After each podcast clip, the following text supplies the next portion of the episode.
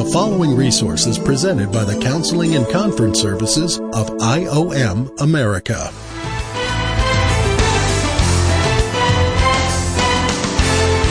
Welcome to A Counselor's Point of View. Hi, my name is Steve Phinney, and I will be your host. Okay, we welcome our online listeners uh, to our podcast today. We are still under the social area of life, and there's a section underneath the social area of life called fruit. And today we're going to be talking about the true meaning and purpose of indwelt friendships. This is part one of part two. So, so today, the social area of life, fruit of the Spirit, with true indwelt friendships. So let's take a look at our first slide here. We have true friends, an exchange of identity is a great personal blessing. It really is. There's nothing sweeter than talking to someone who has the very life of Christ inside them, and you befriend them and they befriend you. You give your identity to them and they give their identity to you. And that oneness of mind, oneness of spirit, oneness of life can accomplish a great deal. So let's face it, when you add up all of your relationships on earth, most people can actually count true, intimate uh, friends on one hand. So, what's the greatest test of a friend according to the, the book of Proverbs? I mean, I can say I'm your friend, you can say you're my friend, but that, that's all fine and dandy in the head. But what's the truest test of a friend is that true friendship is actually thicker than blood, but a true friend will lay his life down for another. So, the, the greatest test of this kind of friendship is will this person sacrifice their life? And I think we know someone who did that, who had to suffer the complete isolation and loneliness of the very disciples that he picked to support his mission had to be deserted, put in this complete moment of isolation, and they had to see the proof with their own eyes before they would actually believe and re engage as disciples. And with that betrayal and no proof of friendship that they had with Christ, he had to love and bear through that until they got it. You see, Christ understood that true friendship is an exchange of identity. Christ understood that out of 12 disciples, one was going to be possessed by the devil, Judas. And then there were 11. Jesus knew that one out of the, of the 11 was going to be considered heart of my heart, identity of my identity. That's the beloved John. Now we're down to 10. Jesus knew they couldn't get it until they got him. Until he ascended, the Holy Spirit descended, and in that upper room, that, that, that moment of Pentecost when they received the Holy Spirit that's when Jesus could expect true friendship from the disciples. And that is when he got it. You can't be a friend with someone who's going to hell. Now I'm going to say that again, and, and I want our listeners to listen very careful. You can't be a friend with someone who's going to hell. Christ was never a friend with someone who was going to hell. Christ was only a friend with people who received his Holy Spirit. He did befriend people or associate with, with people until the great exchange took place. But you can't use friendship like it's some kind of meal that you serve on a special occasion. You can't, because there is no value in doing that. Some of the most painful experiences, certainly of my life, comes to me or to us through broken friendships or having those that we love turn on us at the first sign of disillusionment. Oswald Chambers, in one of his although it was his wife that put his sermons into daily devotionals, but one of them is entitled The Disillusionment of Discipleship. Does anyone remember what that one is about? It's they put their faith and trust in the person instead of Christ and then the whole pedestal thing. Yeah.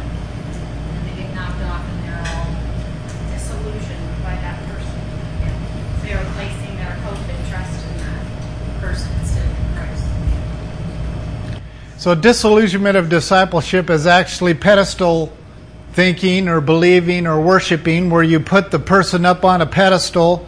And of course, as Janie and I have said to you guys many, many times, the very people, at least our experience has been, the very people that put you on a pedestal are the very people who kick the pedestal out from underneath you because they become disillusioned. They're expecting things out of you that they don't even expect out of Christ. And that's why it's idolatry. If they expected it out of Christ and Christ was in them, they wouldn't have this thing of depending on people as being their God. They would understand it is Christ and Christ alone who lives inside me. But friendships are often strained because God's principles regarding true friendship are ignored or simply violated. Now, let's talk about uh, speaking to a friend. This is out of Exodus 33, verse 11.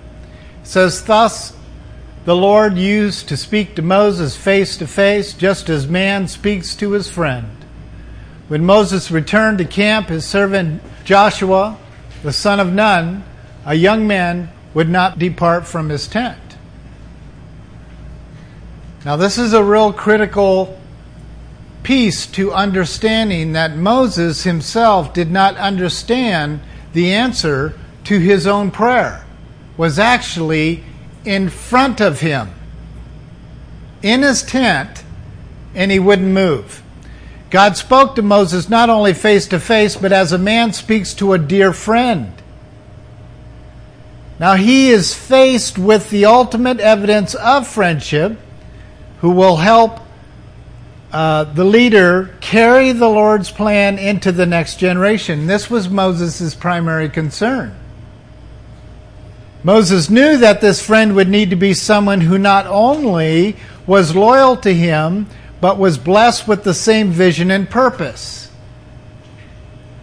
Someone who he trusted in the exchange of, of identity. So, whatever Moses' identity was, needed to be this person's identity. Whatever this person's identity was, needed to be Moses' identity. And he's having this, this wrestling match, so to speak, with God, who is his friend. And yet Joshua is in this tent and he won't leave. But see, Moses won't, he, he's not making the connection that the answer to his own prayer is right in front of him.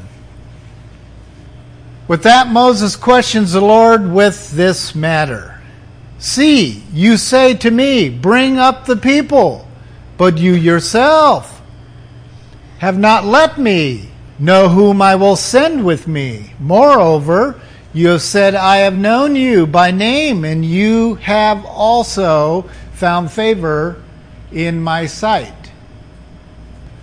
Okay, that's Exodus 33:12. Someone please read out loud now nice and loud again. Exodus 33 verse 11. Thus the Lord used to speak to Moses face to face, just as a man speaks to his friend. When Moses returned to the camp, his servant Joshua, the son of Nun, a young man, would not depart from the tent. Okay, now when I read this this verse, I see I, I am reading some real significant things here. Thus the Lord would speak to Moses face to face. And just as a man speaks to his friend, that's another significant piece. When Moses returned to the camp, his servant, who? Who in the world was this kid? Was he as old and wise as Moses? He was one of two out of the generation that was supposedly, well, in fact, all the grandparents and parental generations, those two generations, what had to happen to them? The carcass had to lay dead in the wilderness.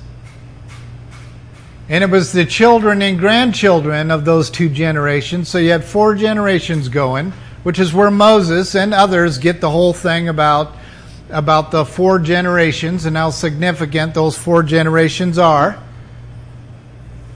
And so we have Joshua and Caleb come, being cut out of that cloth and pulled out and being given a very special privilege.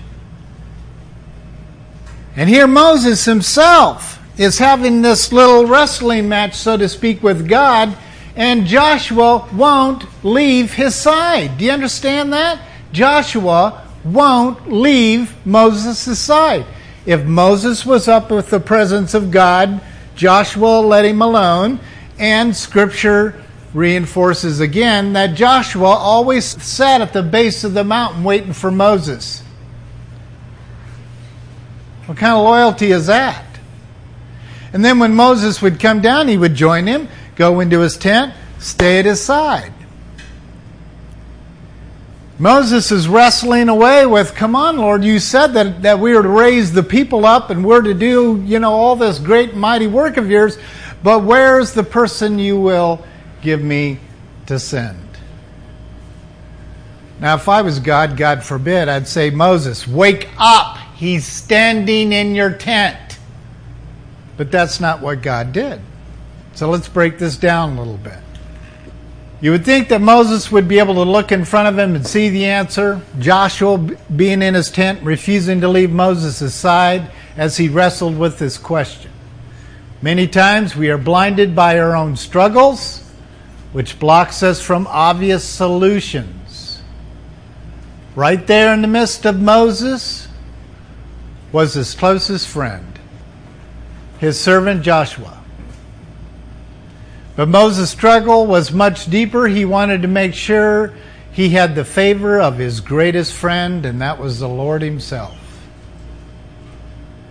He becomes so bold that he asks the Lord to show himself. Now, obviously, Moses isn't really connecting the dots. So he, go, he goes a step further. We're still in Exodus 33. Now we're at 17 through 33, 23. Someone read nice and loud this passage. And the Lord said to Moses, I will also do this thing of which you have spoken. For you have found favor in my sight, and I have known you by name. Then Moses said, I pray thee, show me thy glory. And he said, myself will make all my goodness pass before you and will proclaim the name of the Lord before you. And I will be gracious to whom I will be gracious, and will show compassion on whom I will show compassion. But he said, You cannot see my face, for no man can see me and live. Then the Lord said, Behold, there is a place by me, and you shall stand there on the rock. And it will come about, while my glory is passing by, that I will put you in the cleft of the rock and cover you with my hand until I have passed by. Then I will take my hand away, and you shall see my back, but my face shall not be seen. So, what's going on here? We got a point well taken that God speaks to Moses face to face. We have a point well taken that that God is very compassionate, gives him his servant Joshua. Joshua stays at his side no matter what. And Moses continues this wrestling with the Lord, and now he's basically saying, You say that you speak to me face to face. That's the first verse we read. But he doesn't really. So here we have this issue in Moses' mind of clarity. He wants to see God. Nobody, as Scripture tells us, gets to see the face of God before Jesus comes, gives his life, and does the 40 day walk, ascends into heaven, and gets to see the face of God. He's the first one that gets to see the face of God. Okay?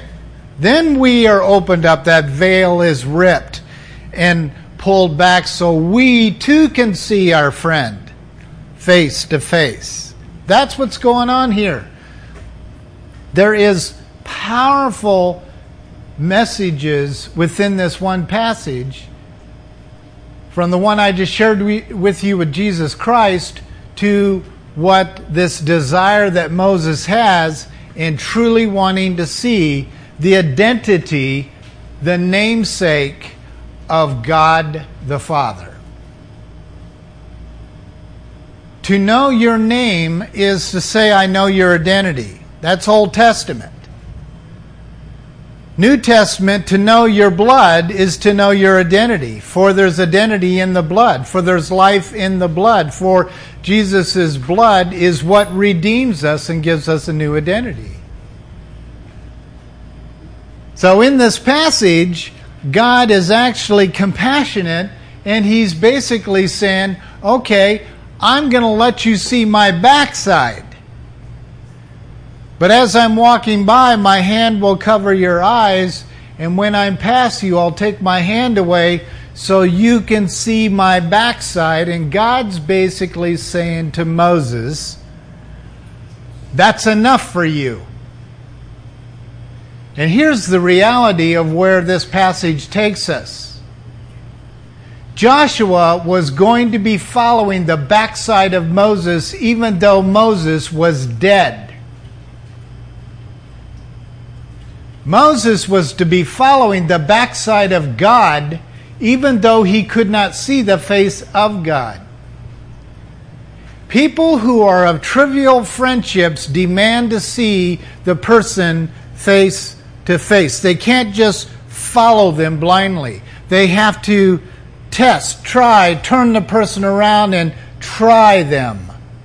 And that's a bit what Moses is doing here. He is trying God's patience a little bit, but God's patience is everlasting. So God just goes, okay, here's, here's what I will do for you. It's a beautiful passage of compassion and grace. Here's the action birthed in true friendship. Moses learned quickly that no man can see the face of God before Christ himself was delivered to the earth and returned to God. So, what does God do? He hears the voice of his servant, his friend, and grants Moses the privilege of letting Moses see his backside. Why is all this so important? Because God desires to put action where his friendship is. Since the Hebrew friendship means the exchange of identity, Moses wanted to see with his own eyes what he was gaining in the exchange. And I think that's very normal. I think that's very natural. And I think that's very neutral. Another case in point was Abraham, who is called the friend of God. Simple fact of God choosing him due to his full commitment to God in faith. So we see in Isaiah 41, verse 8. But you, Israel, my servant, Jacob, of whom I have chosen, descendant of Abraham, my friend. To be called a friend by God is the most significant title that you can receive from God. Because it is the same thing in Hebrew, is saying that this way descendant of Abraham, my identity. Abraham, the father of all nations, is as God, the father of all creation. He's reducing it down to Abraham, whom I am well pleased, Abraham, who has my identity, Abraham, who is my representative. And that's what Abraham was. Abraham was the representative of the identity of God, his namesake. Jacob is to be the identity and representative of Abraham. And descendant after descendant after descendant, and that's how the namesake of God through man becomes relevant today. Friendship evidence through commitment. So here we have first point is friendship is evidence through commitment. Commitment is proven through fiery furnace of life. Such was the case with Abraham when God was about to destroy Sodom and Gomorrah. We see God considering whether or not to tell Abraham his plans. God does decide to do so on the basis of Abraham's steadfast commitment to God in his ways. So I seriously want to ask you guys what's the point of God wrestling this? God's going, hmm, should I decide to tell Abraham? What's the point? He's God. And secondly, what did God need to be assured from Abraham before he could tell him anything? Unwavering commitment. Unwavering commitment. So here's the proof of purchase.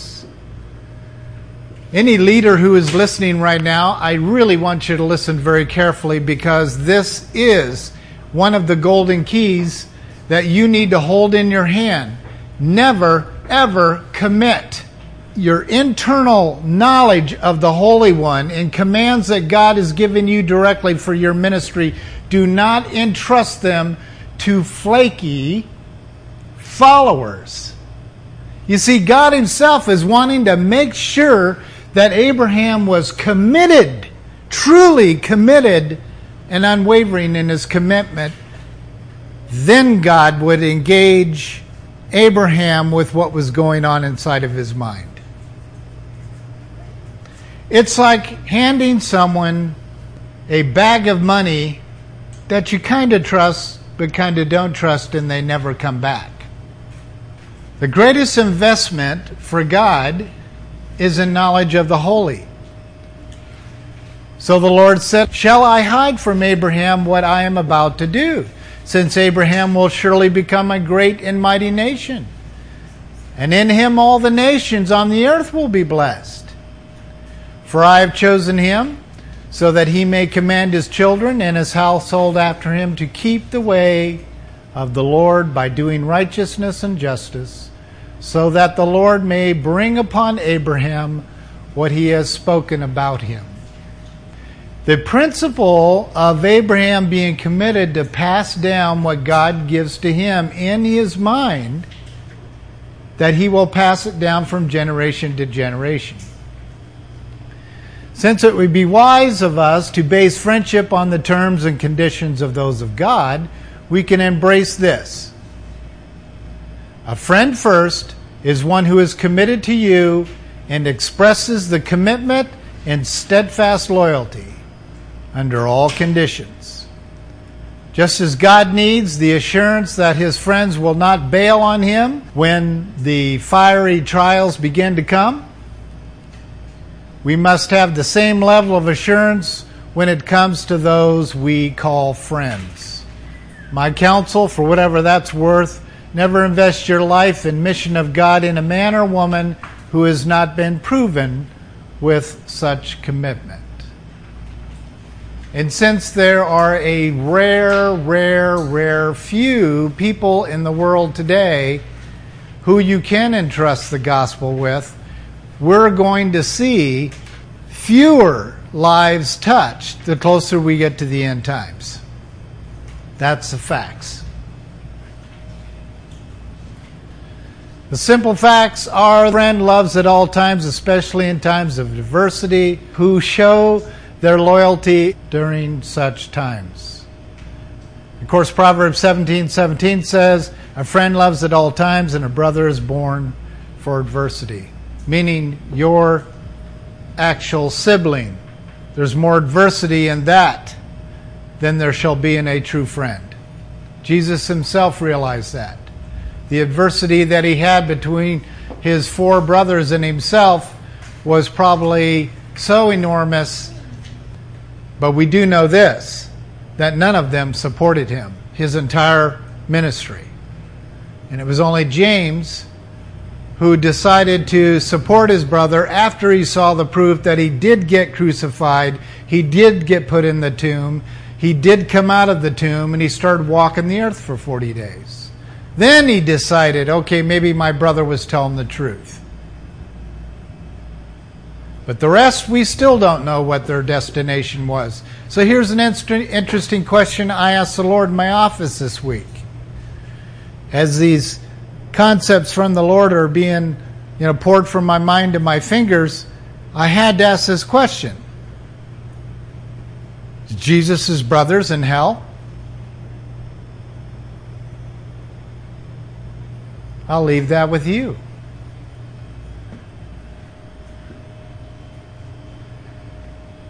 Next point a true friend birthed through God really does stick closer than a brother.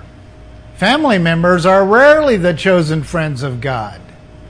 Not to say that this can't happen, but truth being said, siblings and or family members are known to bail on God's vision bearers due to the sin of competition and comparison. Plus, they tend to look at the messenger through the weaknesses of their childhood. I have a brother like this. You might have a brother like this or a sister like this. This whole thing that happens in between siblings is oftentimes associated with the sin of comparison. One sibling wants one thing and they want it. One sibling is better at something else and they're competing. Some parents are so ignorant that they set their children up to compete with each other. Do better. Do better than your brother. Do better than your sister. Do better. And you're literally setting those children up to compete with Jesus Christ. The sin of competition is what destroys true indwelt friendships. I want to ask all of you out there that are listening that have used competition like it's some kind of gambling slot machine to raise your children. Or maybe you're a leader in a given country and you're competing with this person that you have on a pedestal. What God cares about is an embrace of true indwelt friendships, identity. He came, this is Jesus, he came into his hometown. This is Matthew 13, 54 through 56 he came to his hometown and began teaching them in their synagogue, so that they were astonished and said, Where did this man get his wisdom and these miraculous powers? Is not this the carpenter's son?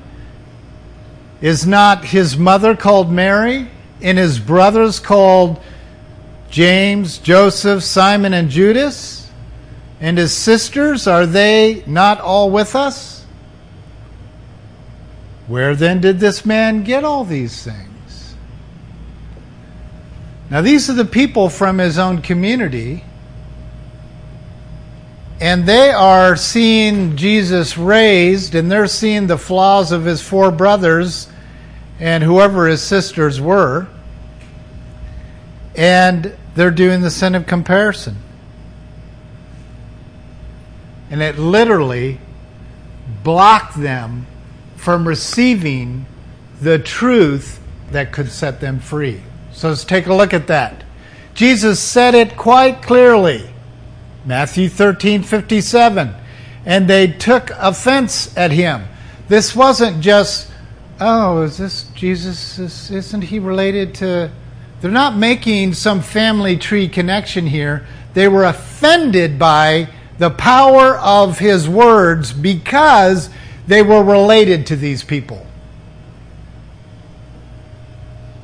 But Jesus said to them, A prophet is not without honor except in his hometown and in his own household.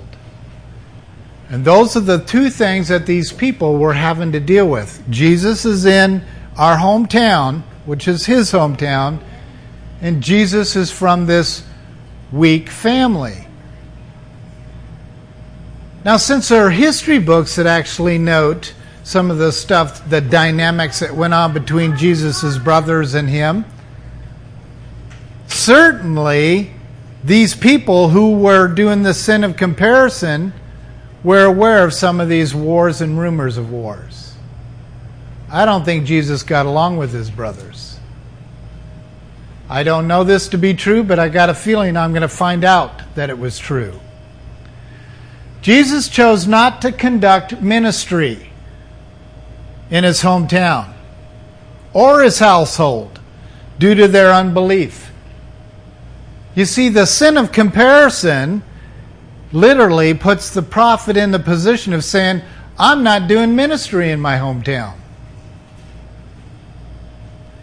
Keep in mind that James, in the book of James, an unbeliever prior to Jesus' resurrection, is the only brother that fully embraced Jesus' teachings and faithfully followed his brother, Jesus. And this wasn't until the brother actually got to see with his own eyes. Jesus, my brother, was telling the truth. Mary seemed to be the only family member that believed and faithfully stayed with him throughout his earthly ministry. Of course, Mary was literally visited by an angel, and she was there from con- before conception all the way through the crucifixion. So she had physical, psychological, and spiritual verification given to her throughout her, his entire life. And God knew that was necessary for her to be faithful until the very end. But outside of Mary, there is no evidence anywhere of the support, not even his own earthly father. I believe he probably did support, but there's nothing ever said about it. The question the locals asked, where then did this man get uh, these things is actually the best question that needs to be asked. And if they could have gotten beyond looking upon Jesus as some local brother of these guys, they could have discovered the truth that could have set them free and why Jesus came to that town to preach the gospel. They could have got it. But because of the sin of comparison and competition, they set Jesus up to make the decision that he was not going to minister before them. True friends do not compare nor look upon the prophet as human, but rather how God uses the prophet to proclaim the message of the living God. This kind of disbelief blocks God from using the prophet to reveal his miracles and truth. Matthew 13 58 and he did not do many miracles there because of their unbelief. So, where did Jesus find his faithful friend? That he was able to entrust his ministry as well the care of his mother. Pay attention carefully. None other than his beloved friend John, son of Zebedee, a former fisherman who became the beloved of Jesus and authored the Gospel of John, 1 John, 2 John, 3 John, and the most important book in the entire Bible, the book of Revelation. So, the same thing that was going on with Moses, with Joshua, is what we are seeing experienced with John. It wasn't one of Moses' friends. It wasn't one of Moses' children. For some reason, we have expectations that our children are going to carry on the mission and vision and purpose of what God gave the Father. How did the son of one of the most stable church associations, Calvary Chapel, how'd that story turn out? He became emergent. His own father stood up in the last association meeting before he died and said, I'm disbanding the association. How did the son of Billy Graham turn out? He made one of the most emergent statements that we have heard yet. And when the whole thing of the presidential campaign happened, and they had on their website, which his father had put on there, and they had on their website a list of cults. Mormonism was one of them, and a statement that do not support this this church, do not get involved with it, blah blah blah. And then when the whole thing came around where he had to make a decision on which antichrist he was going to vote for, he decided to vote for the Mormon candidate and he pulled that off of the website, all of the other cult things off of the website, and made a public statement on their website, saw with my own eyes, and in the press that the Billy Graham Crusade will never make any statements of such separation again. How does that happen? And the list just keeps growing. You would think that the sons of these leaders would get it, but they don't. Because it's the prophet in their hometown and the prophet in their household. It's in a comparison. Oh, I know what that person's real weaknesses are. Well, I'm not listening to Jesus in them. One of Jesus' brothers were a part of the 12 disciples and this happened after, as I just explained. And even in the end, when Jesus was arrested, all the disciples deserted him, fled, except for one, Jesus' beloved friend, the disciple John, son of Zebedee. He was the one that's, that stayed engaged, wouldn't leave the tent. Joshua wouldn't leave the tent. Here's our identity matter statement for today. Jesus said that whoever wants to follow him, that person needs to deny himself, deny his identity, deny his flesh, take up his cross, his identity in Christ, and then follow him. He said that if you one wants to save or preserve his identity, his life, will lose it. I want to say that again. The one who wants to save their own reputation, save their own identity is going to end up losing it. They're bringing conflict upon themselves. But if he loses his identity for Jesus and for the mission of the gospel, he will actually save or exchange it. But if you fight it to try to preserve it, you're going to lose it. Even though the remaining 11 disciples who claimed they were friends of Jesus, I think if we would have walked up to any of the disciples, the moment Jesus got arrested and hauled off, they're still there in the garden. By the way, what were they doing? Sleeping. They weren't engaged in caring for their Savior. It's that persecution of the pillow again. Persecution of the pillow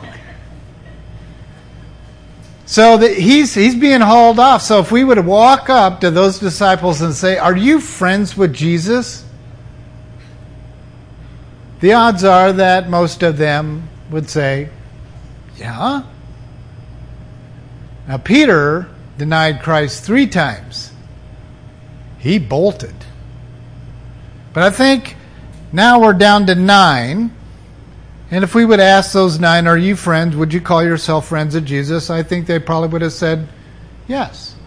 Those disciples who claimed were friends of Jesus and made uh, repetitive claims of loyalty to him, their commitment level was tested and they failed in their proclamations of friendship. They should have been willing to give their lives for Jesus. Not to worry, though, Jesus knew in due time that the ten of the eleven, Judas exempt, would return once they discovered the true meaning of friendship. When you understand the true meaning of friendship, the believer is then able to observe the mission and purpose of true friendship, which is an exchange of identity in order to pass down your most valued relationships and ministry.